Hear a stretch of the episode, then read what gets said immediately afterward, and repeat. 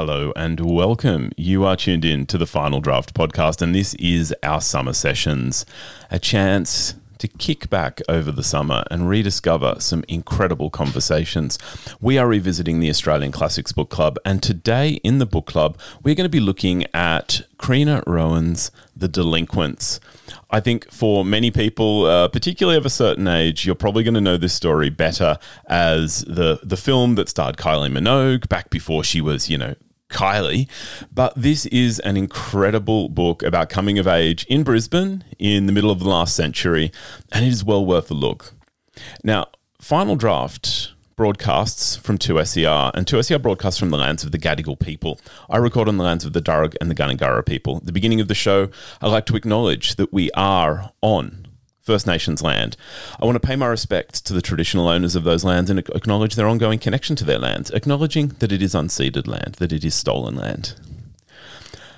Now, the uh, the summer sessions, the Australian Classics Book Club, it's a panel discussion. It is a chance to hear a multitude of ideas discussing this book in its context, its ramifications through the t- through the years, and maybe how we find it today. So I'm really excited. Stay with us all summer for incredible Australian classics. My name's Andrew Pople. You're on the Australian Classics Book Club, and The Delinquents by Criena Rohan. It's coming up after this short break. If you are looking at the calendar, you will realize it is the time of the month when we discuss an Australian classic in the aptly named Australian Classics Book Club. Now, every month I am joined by David Winter. He is a senior editor at Text Publishing, whose range of Australian classics really allow us to delve into this literary tradition. Also joining us in the discussion today is Nick Earls. Nick has published widely for children, adults, and everyone with eyes to read. He's won the Betty Trask Award and the Children's Book Council of Australia Award. More recently, his Wisdom Tree novellas have won the Independent Publisher Book Awards. For the purpose of today's conversation, though, he wrote the introduction to the text classic editions of The Delinquents, which is our book for discussion. I want to say, uh, I want to say welcome, David. Welcome, Nick. Thanks very much, Andrew. Good to be here. Yeah, great to be here, Andrew. I, I, neglected to mention also, Nick, you are bringing a much needed Brisbane perspective to the discussion because uh, uh, Criena Rohan's The Delinquents is very much a Brisbane novel. Now, perhaps like me, dear listener, you're thinking, oh, hang on, that was a Kylie Minogue movie. Must be some sort of Bad Boy Neighbours episode. Ho- hopefully, though, you are more aware of the story of Brownie and Lola, drawn together in 1950s Queensland, in love against the wishes of their family and the morals of their conservative town. They're struggling just to be young in a world that wants them to toe the line and do the right thing. Uh, I don't think anyone's going to say no to uh, sort of a a Butler tragic love story. But before we get more into Brownie and Lola, David, can you introduce us to Criena Rohan? Sure. Uh, well, Criena Rohan is actually the pseudonym of Deirdre Cash, who had a short life about which not a huge amount is really known. She was born in 1924 into a notable Melbourne left wing Irish Catholic family. Her father was a writer and her mother a singer. Cash spent uh, her childhood shuttling between the care of family members. She uh, lived for a while on a farm in South Australia with her grandmother, and she was a boarder in a convent outside Melbourne. And during that latter time, uh, Alan Marshall, who wrote um, I Can Jump Puddles, encouraged her to write. He was a kind of mentor to the young Deirdre Cash. After she finished school, she lived with her mother in Melbourne, and then she married and had a son. That marriage failed, and Cash supported herself by singing and dancing in Melbourne clubs. In the mid 50s, she married her great love, uh, Otto Olsen, who was a seaman, and they had a daughter together. Cash was hospitalised for about four months in Perth uh, with suspected tuberculosis, and that was the time when she wrote The Delinquent, so it, it emerged quite quickly. It was rejected by uh, a few Australian publishers, but there was a very good house in London called Victor Gollancz, and they published the book in 1962. Uh, by this stage, uh, Cash was in her late 30s and her health was failing badly. But uh, the year after, she had uh, her second novel published, which is called Down by the Dockside. That's out of print at the moment. And there are rumours about a third novel, the manuscript of a third novel, uh, called House with Yellow Door, but it's never been found. She returned to Melbourne and uh, died of cancer aged 38. So it's a it's a, a battler story, really, her own life. Um, thinking about uh, the delinquents, it's to me really uh, a much less ideological novel than many others of its time, such as Bobbin' Up by Dorothy Hewett or The Dye House by Mena Calthorpe. It's probably closer in spirit to William Dick's A Bunch of Ratbags, which is about a young um, young gang gangs in Footscray, the uh, western Melbourne suburb. Its candour about sex and its account of rebellious youth makes it a forerunner to uh, Boyd Oxlade's Death in Brunswick, which of course we've talked about in the Classics Book Club, and also Andrew McGahan's Praise, uh, a great Brisbane novel. I'm not sure how much time Cash spent in Brisbane in her life. I don't think it could have been much. She seems to have tracked all over the country, but never for very long. But she certainly left behind uh, a brilliant depiction of Brisbane. The sad re- reality of the delinquents is, though, that uh, even though it's a great cult novel, I, I don't think that it would really have uh, survived uh, if it hadn't been for that Kylie Minogue movie in 1989. So uh, we are lucky that it's it's stuck around. Thank you so much. I think David, also in your introduction, you've shown us why looking at these books and maybe tuning into the Australian Classics Book Club can be so important for getting a sense of Australia because so many of those books you mentioned we have discussed and really help us situate ourselves in. I mean, a time that none of us really had the, that first-hand perspective. But Nick, I, I, introduced that you will bring a much needed Brisbane perspective here, and in your introduction, you described the, the delinquents as a landmark piece of Brisbane fiction and of life in the city in the mid 20th century. Can you explore that a little bit, though, for me, please? Because, I mean, it's one thing to hear about conservative, uh, conservatism and police corruption that I think a lot of people think of when they think of maybe the Sir Joh era of, of Queensland, but it's quite another to have been there for parts of it. Yes, so the groundwork for the the Joh era was done before Joh's time, uh, in the time of the delinquents, very much. Uh, the role the police played, and it's very interesting to see them and the power that they have uh, in the book. And in terms of where it fits in in Brisbane writing, what we saw sometime after that was in the 19 early 1990s publishers generally seem to become much more open to publishing works that had originated somewhere outside Sydney and Melbourne. So from the early 1990s on, from Andrew McGahan's Praise and others, we suddenly got lots of books set in Brisbane, and it's become a very normal thing. But the Brisbane, in the Brisbane in which I grew up, it wasn't a normal thing. Uh, you didn't bump into writers. Writers weren't here publishing books. And if you paid attention, what you saw was Brisbane as a city that writers left and then wrote about once they'd left, and they tended not to come back, at least not in any visible way. And uh, when I was at school in the 1970s, David Malouf published Johnno, and uh, that got a bit of attention here, but that was a real rarity. And it was studied in the English class next to mine at school with the kind of cool young English teacher who went on to lead the Democrats in the Senate. Uh, but I never studied it in my English class. And it's the kind of one significant Brisbane novel that I can think of that parallels the period of the delinquents, that kind of post-war era in Brisbane. And as someone who has connected, who connected with the place for the first time in the 1970s and has lived here since then and watched the place evolve quite dramatically over that time, it's really valuable to have a book like this that gives insights into the lives that people led in the decades before I was here. And as you've said, there's a romance in there. There's a story about a relationship that operates on one level of this book. But some of the really striking stuff in the book, the memorable stuff, the really valuable stuff, is what it said about the lives that people led uh, in Australia in the mid 20th century, the lives of people who were disenfranchised and how they dealt with things and how the system treated them. And as I read this book, I know those neighbourhoods, they still exist. Many of those houses still exist.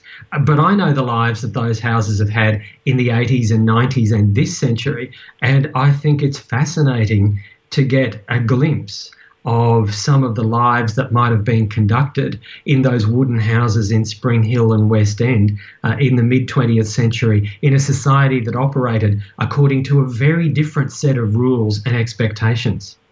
Nick, Nick oh, sorry. sorry. you go, Andrew. I was just going to say, Nick, you, you just beautifully described the entire first season of the Australian Classics Book Club, where we spent a lot of time uh, in in inner west of Sydney, where I live now, and. Uh, and I, I str- uh, one of the things that I did struggle was trying to get my head around the, the few times because I haven't spent a lot of time in Brisbane mm. placing all of these places. So it must it must be wonderful to have that experience. Uh, it is. It's great to have it because it's not the Brisbane of now, but it gives me a sense of where the Brisbane of now came from. There are enough things that still exist, enough enough details of the suburbs and the landscape that I can place the specifics of the delinquents in that landscape, even though it's a very different place, both in terms of size and life and culture uh, than it was at the time. There are enough things there that I recognize that let me pin it down so that when um, when the characters are standing on Queen Street and and you know she's waiting to be picked up by the black car that takes her off for a, a pregnancy termination, many of those buildings are still there, so I know that place. But the but that scene is quite alien to me, and that's one of the things that makes it fascinating. That that's part of the story of this place, and that's why I'm very glad that we actually get to see that, and that the story isn't just news reports, and it's not just when buildings were built. Something like this gives us an insight into lives that were led. Uh, Nick, I wanted to ask you. You refer to the Saints in your introduction, the band, the Saints, and mm. the famous photo um, "I'm Stranded," the single and album, uh, with the, the famous photo of the um, uh, the fireplace uh, and the graffiti daubed around it, band standing in front.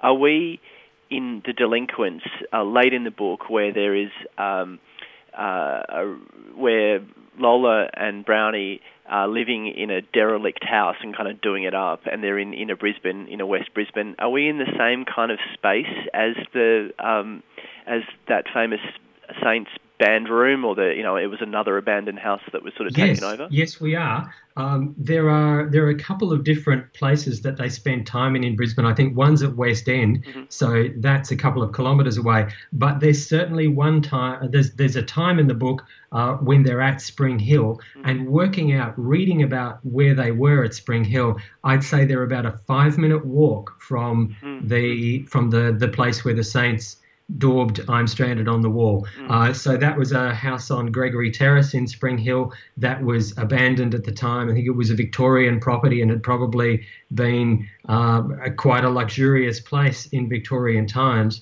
And so that's where the Saints ended up. But that area, when the Saints went there in the 70s, was still uh, in a in its state of disadvantage that it was post-war in the delinquents. It's a it's a different area now. Like many inner suburbs, it's undergone quite a bit of gentrification, but quite a lot of those old houses are still there. Many of them have been renovated. Some of them haven't. But when I was reading that bit with them in the house at Spring Hill, I got a clear sense of where it was, and so that's what took me to the Saints, thinking, mm. thinking 20 years after this, uh, in the same neighborhood, a five minute walk from this scene in The Delinquents, you have another really important moment in the culture of the place happening in a in a rundown building that at the time no one would have given a second thought to. Yeah. And so, really, the story of Brisbane is being sort of told in uh, like these layers of history through the second half of the 20th century. Are being it's told um, probably more famously through the Saints and the Go-Betweens and so on, and the those sites that have been really enshrined in their songs and in um, writing about those bands. But it's also already there in in a book like The Delinquents. Um, that's right. And I think what we've got is we, we actually have a kind of a paucity of material dealing with that time and making those connections. And that's why a work like this, even if it's relatively low profile, is a very valuable work to have. Uh, and if you move forward from then, you don't have many books in set in Brisbane in the 70s and mm. into the early 80s. I'm not saying there are none. You do have some. Uh, you have Gerard Lee's Pieces for a Glass Piano, I think, and, and some others, but really not very many. And it's only when we get to uh, the writing of the 90s, which which uses the 80s and then the 90s that we actually start to see a lot of work there. So I think it's very valuable to have some of the earlier pieces that lead us to the the last 30 years or so, which have been much better represented. Wow. I love that album. Thank you. I think we've soundtracked today's episode just there. I, um, I, I discovered the Saints when I became a big Ed Kuepper fan like, Yeah. in my mid-teens, and I guess for a while that probably was Brisbane before I ever visited Brisbane. It was like the Saints. Um, I wanted to I wanted to talk about a word that you use in your introduction, Nick, and we've already mentioned I think at least once or twice in here, and that's that's this idea of battlers. And we we lionize battlers in Australia. You know, the politicians think that word is word is gold if they mention it in terms of Yeah. supporting the battlers. But there's something in the story of Lola and Brownie that shows us that this idea of being a battler is only going to be tolerated and the struggle is only permissible on certain terms, and that's within these very sort of narrow ideas of morality. Um, I real and that really came through for me because I don't know. There's some the, uh, Lola and Brownie's story seemed very sympathetic to me, and it, it it only it's only through thinking about a time and a place that I don't have that I don't have that experience of that I can understand that they were being treated the way that they were. Yes, it's very interesting to to see that, and I think the thing about battlers, um, the word has kind of drifted away from its uh, from its origins, really, because of how much it's been used by politicians over the last couple of decades. But um, at the heart of the of the word battler is the battle uh, that they have to deal with. So, and in the mid 20th century in Brisbane, you've got this group of people who are disenfranchised and disempowered, but are just trying to get by. Are trying to earn the money uh, to feed themselves and to pay their rent and to handle the necessities of life, but in a society that seems to treat them quite harshly and not make it easy for them at all, and keep imposing rules that now look very arbitrary and that derail their lives and that stand in the way of any attempts to actually lead a, a, a, happy and contented life. And I think what we see is we see them sometimes dreaming of a life that seems uh, like a conservative ideal, but I don't think anyone had given them other dreams. Uh, and at the same time, we see Lola seeing some of that in uh, there's a scene where she has uh, afternoon tea, I think, uh, with the, the the woman she's sort of been assigned to. Auntie. And uh, uh, and and the, a success story turns up, and the success story's dreams just seem so ba- banal. And I think the word banal is actually even used uh, in that in that section. But but there don't seem to be any other dreams around. And uh, it was really interesting for me to see that time and to see the forces at work on the lives of people in disadvantaged situations. As someone who arrived in Brisbane in the 1970s and then got to see the politics of the time uh, and the clashes between people who wanted change uh, and the authorities under Joh Bjelke-Petersen, and then to see that government ultimately fall in 1989 and the chance for something very different to come along. But as you've said, uh, what we're seeing here is not delivered principally from the point of view of the politics. It's not an aerial view of what's going on. What I think is great about this is all the politics is there and its implications are all there. Uh, but what we're watching is a story of two people's lives and how uh, the politics intersected with that and dominated with that, and how it was transacted uh, at a street level by the police and by the other authorities. The interesting thing about that scene you just mentioned, uh, Nick, and, and this is at the risk of alienating friends and family, I. I uh, hear in that scene of the success story, who is only ever referred to as the success story in the Yeah. scene, her, she's talking about her, I think her new kitchen and the oven, and Mhm. uh, it's kind of um, a a 60 years ago version of many of the home renovation doing up Yes. stories that are that are a staple of Australian barbecues today. And Yeah, that's right. Um, it really, it really is. So there's this kind of prepackaged dream that you're uh, supposed to aspire to, and she's aspiring to it. And uh, the details might have changed, but there's still that packaging that goes on with it. Yeah. And we probably still also have the same the same sanctions against transgressing. I mean, there's the hypocrisy of, of morality in the book. It's really severely evoked in this juxtaposition between Brownie and Lola's behaviour and the treatment they receive for it. So, I mean, on the surface, they're just they're falling in love and they have sex, and it, they are very young when it happens. But if you if you juxtapose that with the the sort of the backstreet abortion and the the violence that's implied in that, even though it's a very sanitized process and scene, or even just the the idea that walking together unmarried could see them, you know, taken by the police and beaten and done for vagrancy. Yeah. The the two the the the just the gap between the the morality and its realization was was so huge for me. Yes, me too. That was really quite stark. Uh, and there's one time when they're done for underage drinking and they're dragged apart and they're not allowed to see each other for a year. And there are serious consequences for both of them. Um, and I, I, those were kind of horrifying insights into uh, into the life. But that's what makes it for me a really powerful story, and it's those details that um, that make it really valuable to have it, and that it's and and that tell me there's so much more to it than just uh, a kind of story of frequently thwarted love.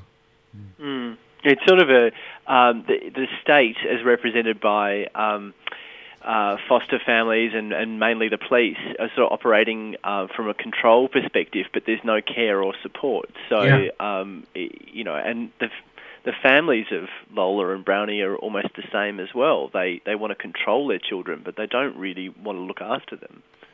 I was wondering a little bit. Um, I think David, it was you mentioned that the book isn't overtly political, but I was really curious, uh, particularly about the way things are presented by and, and implied. There's a great uh, great quote that you also mentioned in your introduction, Nick. Or if you ask me, all Brisbane's full of coppers and all of them are mm. bastards. And Lola's kind of summing up here the the struggle of all the young characters that they have in expressing themselves and simply just ha- being in a world where they, they have to this surprised me they have to walk around with their bank book at the ready to show that they have money so they're not done for yeah. vagrancy I, I wondered if there was any sense that in writing this, Criena Rohan was sort of presenting a counterpoint to this oppressive force, a way to expose this hypocrisy through a medium that, in the romance, might mm. seem harmless on casual observation. Yeah, it's a pretty stealthy book in that way, I think, because mm. uh, it, it, you can just read it as a, a rebellious, a, story of rebellious teen love, and it functions perfectly at that level as a sort of really high quality, slightly pulpy book. But you know, underneath all of that is just it's just so cutting and careful, and I think that's probably what I meant earlier by saying that it's not um, overtly ideological. I think it's got a mission, um, but it's certainly not didactic, and it's a very clever book in that way. Was mm. was the time so oppressive? I wonder that if it had been overtly political, that would have seen some some form of sanction against it. Well, Nick, I'd be interested to know what you think from a Brisbane perspective about that. But what I would say is that if that was her, if that was Criena Rohan's intent, it's uh, a funny way to do it because I would have thought that the book was risky um, from a censorship perspective because of the candor about sex, and uh, it. Be, you know, that was still a period, what are we talking about, early 60s, uh, we're still very much in the time of court cases and um, obscenity trials and so on, Lady Ch- Chatterley's lover. So if she were sort of doing a stealth move with the uh, in a political sense, uh, you'd think she might be more careful in the uh, on on the romance side, but she she really goes for it. I mean, it's a pretty um, it's a pretty frank book for its time. Yeah, it is. It, it's bold in a number of respects, as you as you've said. And this was a time when Queensland was certainly not prepared to rely on the national censorship process. Uh, the national censorship process happened, but Queensland had censors of its own. So uh, I'm not aware of this book being banned, but uh, it wouldn't surprise me if discussions might have been had about that because Queensland um, set the set a higher bar for banning books uh, than than was nationally the case, as far as I'm aware, for quite a while, and certainly still in the 60s. And I wonder if uh, Criena Rohan had lived a lot longer and written more books, and this book had really embedded itself into the consciousness in the 60s, if there might have been more issues uh, about it. And I, I wonder if we've been, if it's been deprived of some of that uh, because she lived for so little time after after publishing it, and it lost some of its momentum. I want to I want to continue with this idea of prevailing attitudes of conservatism and the way Australia just loves to talk about uh, taboo and saucy topics because and bring us to the film because I, I, was actually watching some clips of the film version before we got on air, and, and the film was released in 1989. It was probably most noted at the time for being Kylie Minogue's big screen debut. Um, and I just I just delved languidly through a few previews and and then some interviews, and it really struck me to hear both the director and also Kylie Minogue discussing the role of sex scenes in the film. And so I'm assuming this was either 89 or maybe 90. And there was definitely in the way they spoke this air of prudish reticence to discuss the topic. They kept apologizing mm. for the fact that it was there. They were hmm. downplaying the role so much more than what we hear in Rohan's narrative. That's really interesting, and I wonder if part of that might have been to do with Kylie Minogue as a 20 year old when shooting it, who turned 21 during the shoot, making the transition from being the the then archetypal girl next door uh, in Neighbours to being a somewhat more adult um, public entity who then explored different ways of approaching her early adulthood in the early 90s uh, with the relationship with Michael, with Michael Hutchence and various other things. Um, and I and, and, it was 19. So I remember it being shot in May 1989. So the National Party was still the government in power in Queensland for another six months uh, at that stage, though they were very much on the skids then. And uh, it was a very interesting time in Queensland then, as we knew that change was the momentum for change was really building, and change was by then inevitable. The Fitzgerald inquiry had been going for a couple of years, and we were learning all kinds of things uh, about the police that went back to the 1960s and the 1970s and fit very much with the picture of the police that Criena Rohan paints uh, in The Delinquents. Um, but at that time, Kylie Minogue was dealing with some interesting things because she'd been, if you imagine a year and a half before then, when she was just starting out on Neighbours, uh, before she actually released uh, Locomotion. And uh, she was so she was a rising actor and a singer, but then suddenly she became famous. 1988 was the year when that really happened, and she went from being just another young person on TV to someone who made $13 million in a year, uh, which even now is, of course, a lot of money. But in 1988, it just was an insane amount of money. And so there she was, turning up to film The Delinquents, suddenly having become so famous that she actually couldn't leave the hotel. And I can remember a time when she wanted to buy a pair of jeans and she couldn't go to a shop because if she tried to leave the hotel to go to a shop, she would be mobbed by fans. And that's a really weird experience when you're 20 turning 21 and it's happened to you in a big rush. So the jeans had to be brought to her and she tried them on in her, her hotel room. And that's when she chose the ones that she wanted. So she was going through a kind of interesting time in her life at that stage. And I can remember uh, as part of that, I was talking to one of the producers of the film, and I did say to him, Why are you shooting this film in Brisbane? What made you shoot it here? Because historically, very few films have been shot in Brisbane. And that's when he just looked at me, gave me this look that suggested that question had been asked of him far too many times already. Uh, and he said, Because a lot of the book is set here. And I didn't know that. And I thought, How did that happen? How is there this book? That was set here that I didn't know about. So that was the beginning of me actually learning about the book and the story and what it was what it was all about. But um, it's it really shouldn't take a movie being shot somewhere for an aspiring writer to ask the question that that reveals to them that the book is actually set in their hometown. Uh, and I I think it's really unfortunate that probably because of the early death of Criena Rohan, uh, it lost prominence relatively quickly in the 1960s, and it took the film. Well, first it took David Bowie reading it and saying it would great make a great film, and then it took the film, uh, and then it took this new edition to actually keep it afloat and make it part of the conversation. And while it might never be a particularly famous book, I don't think we're going to lose it from the conversation now. Uh, I think it's bedded down as part of this city's story, and I think that's a really good thing. In terms of in terms of depiction, Nick, it sounds like I mean the film gets setting right, just being in Brisbane. Um, but one thing that I got from from watching some of these clips and interviews was there was controversy at the time in casting Charlie Schlatter as Brownie because he was an American and it yeah. was felt that it should have been an, in an been it should have been an Australian.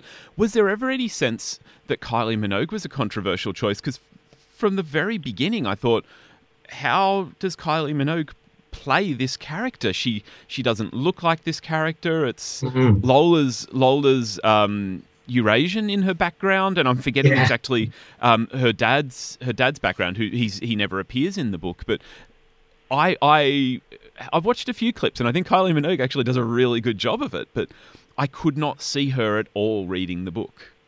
No, and I think uh, th- so. There are a couple of couple of aspects to this. Uh, one is that at the time that the film was shot, the book had not been widely read by by people living in Brisbane at that time. Certainly, obviously, some people had read it uh, and knew about it and could contest those sorts of things. But it's not as though this was a book that had sold 100,000 copies in Brisbane in the preceding few years and there was all kinds of pressure. This wasn't like casting Renee Zellweger for Bridget Jones's Diary.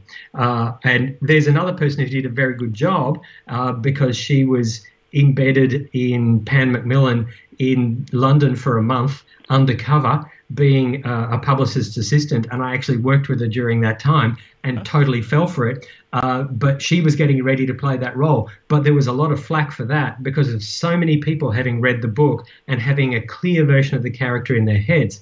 Whereas what I recall from Brisbane at the time was that this was the time when lots of us were discovering that this book was around and had and was a Brisbane story, but it didn't mean we were able to get copies of it and read it. But I think people were kind of excited that this story that was set in Brisbane was being turned into a film set in Brisbane. And at that time, Kylie Minogue wasn't the Kylie Minogue of now with a massive decades long music career behind her. She was a young actor on Neighbours who had had a couple of singles out and become famous. So she was a bit of a pop star, and Neighbours is Neighbours, um, but people weren't noticing that she, in my experience, people weren't noticing that she had very little in common with Lola and was, in some senses, maybe a very unusual choice.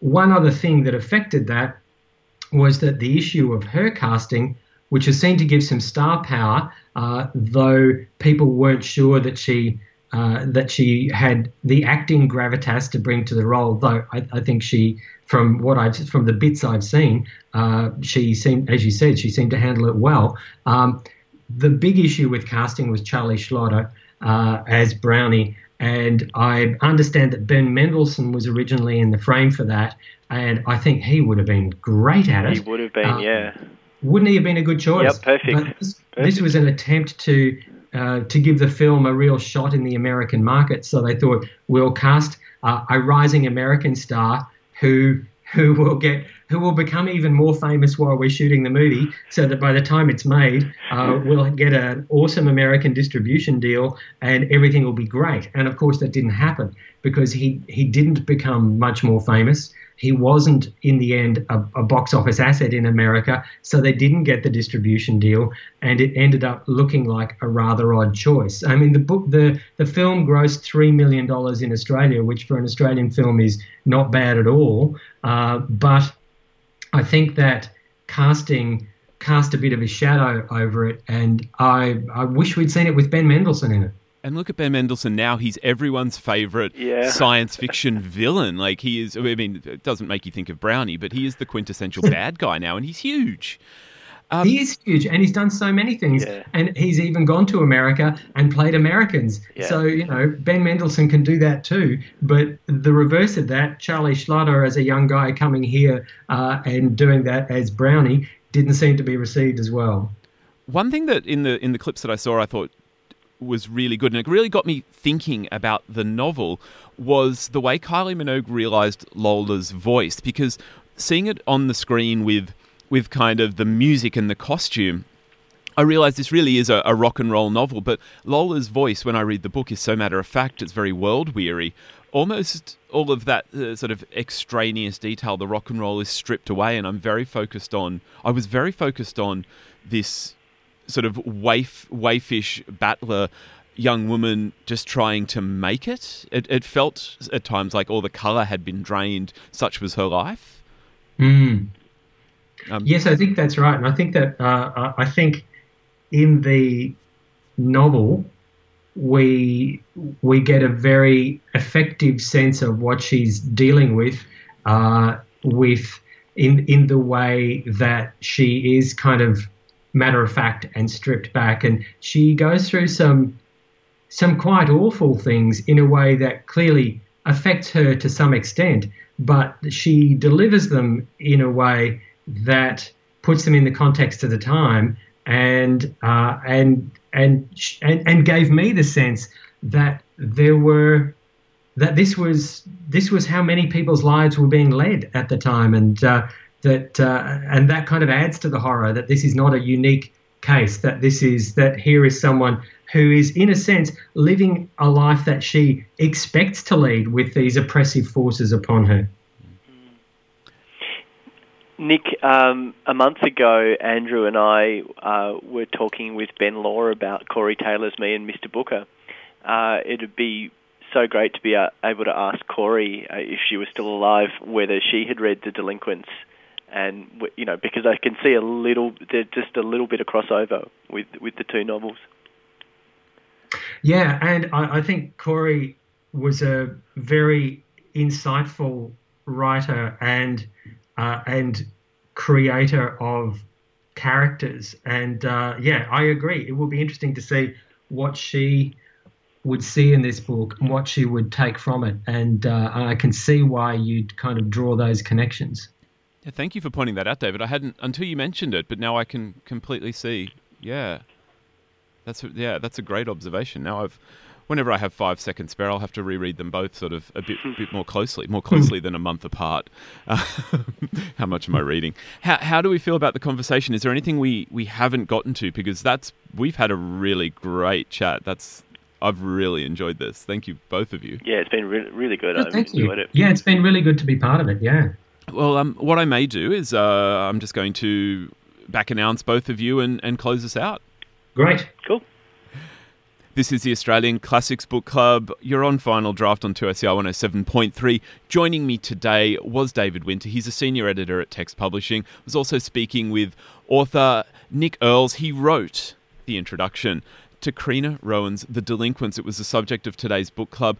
You can listen back online. You can catch more final draft every week, and you can also catch us on the podcast. So David, thank you. Nick, thank you so much for joining me for the discussion. Thanks, Thanks very much, Andrew. Great to talk to you both. Yeah, cheers. Thank you for joining us here on the Final Draft podcast. Today, we were, this is our summer sessions. We were in the Australian Classics Book Club. We were discussing Criena Rohan's The Delinquents. Final Draft is recorded on the lands of the Darug and the Gundungurra people. The show is produced and presented by Andrew Pople. Stay in touch. You'll find Final Draft on socials. You can email us. Just email finaldraft at 2ser.com. Love to hear. Love to know what you're reading. Also, love to just feel like you're all kicking back with a book right now. My name's Andrew Pople. I'm going to be back all summer with incredible panel discussions from the Australian Classics Book Club. Stay relaxed. Happy reading. Bye for now.